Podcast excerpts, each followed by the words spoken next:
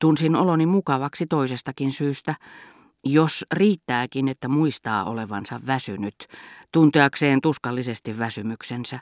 Ei toisaalta tarvitse kuin ajatella, olen levännyt, tunteakseen levänneensä.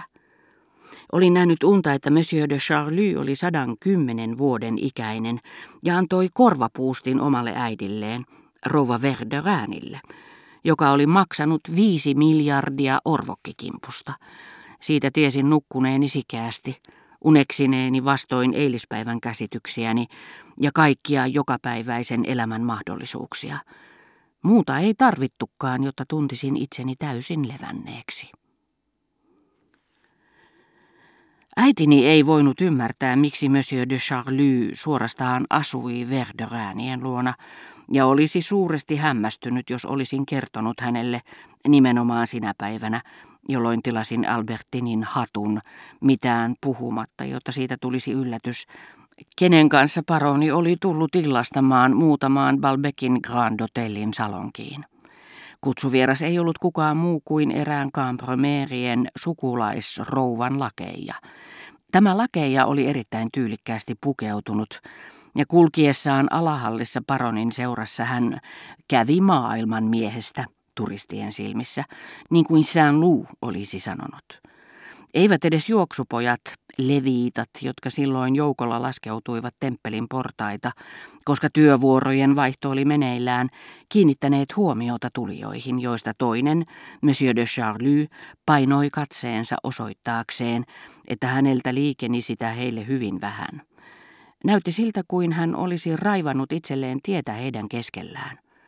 Kukoistakaa valitun kansan kallis toivo, hän lausui muistaessaan Rasinnen säkeen, jota siteerasi vallan toisessa merkityksessä.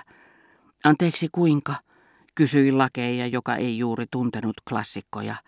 Monsieur de Charlie ei vastannut, sillä hän piti kunnia asianaan suhtautua kysymyksiin kuin ilmaan ja marssia suoraan eteenpäin, ikään kuin ei hotellissa olisi ollut muita asiakkaita, eikä maailmassa muita ihmisiä kuin hän, paroni de Charlie. Mutta jatkettuaan Josabetin säkeitä, tulkaa, tulkaa tyttäreni, hän tympääntyi eikä jatkanutkaan, heitä on kutsuttava. Sillä nämä lapset eivät vielä olleet ehtineet ikään, missä sukupuoli on lopullisesti määräytynyt, ja mistä taas paroni piti. Sitä paitsi kirjoittaessaan Madame de Chevrignin lakeijalle, koska tiesi miehen mukautuvaiseksi, hän oli kuvitellut tätä miehekkäämmäksi. Tavattaessa tämä tuntui hänestä naismaisemmalta kuin mitä hän olisi halunnut. Hän sanoi suoraan, että luuli ollensa tekemisissä jonkun toisen kanssa, sillä hän tunsi ulkonäöltä erään toisen Madame de Chevrenin lakeijan, jonka tosiaankin oli nähnyt vaunujen takana. Kysymyksessä oli kömpelönpuoleinen maalaispoika, aivan eri tyyppiä kuin tämä toinen, joka puolestaan piti teennäisyyttään ylemmyytenä, ei epäillyt hetkeäkään, etteivätkö juuri hänen maailman miehen elkeensä olleet valloittaneet paronin, eikä edes tajunnut, kenestä tämä puhui. Ei minulla ole muita tovereita paitsi yksi, mutta ette te häntä ole voinut havitella. Hän on kamala, varsinainen maalaismoukka. Ja ajatellessaan, että paroni oli saattanut nähdä juuri tämän tomppelin, hän tunsi piston itserakkaudessaan. Paroni arvasi sen ja jatkoi kuulusteluaan laajemmalla alueella. Mutta en minä suinkaan ole kiinnostunut vain Madame de Chevrenin palvelusväestä. Ettekö te voisi täällä tai Pariisissa, koska te kohta lähdette, esitellä minulle muissa perheissä työskenteleviä tovereitanne?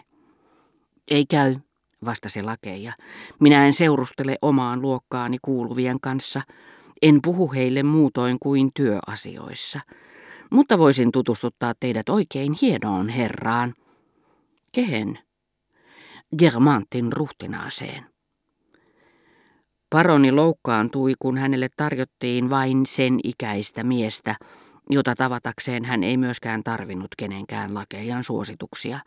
Niinpä hän kieltäytyikin kuivasti kunniasta ja sinnikkäästi palvelijan mondeenista omahyväisyydestä huolimatta. Hän alkoi taas selittää tälle, mitä oikeastaan halusi ja etsi, mitä laatua, mitä tyyppiä jokin esimerkiksi ja niin edelleen.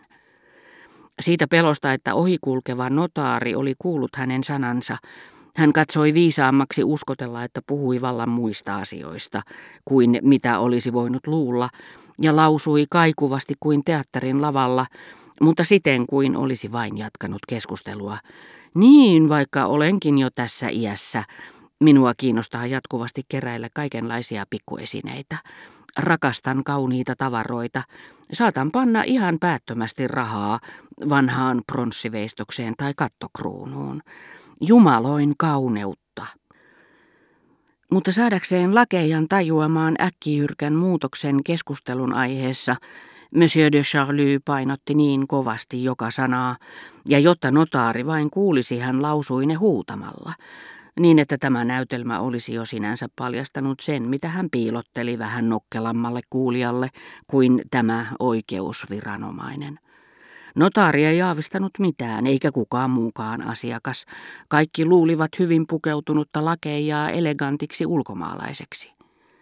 Mutta vaikka maailmanmiehet erehtyivätkin pitämään häntä tyylikkäänä amerikkalaisena, niin tuskin hän oli ilmestynyt palvelusväen näköpiiriin, kun nämä jo arvasivat, mikä hän oli miehiään, niin kuin rangaistusvanki tunnistaa rangaistusvangin, jopa nopeammin matkan päästä niin kuin tietyt eläimet toisensa.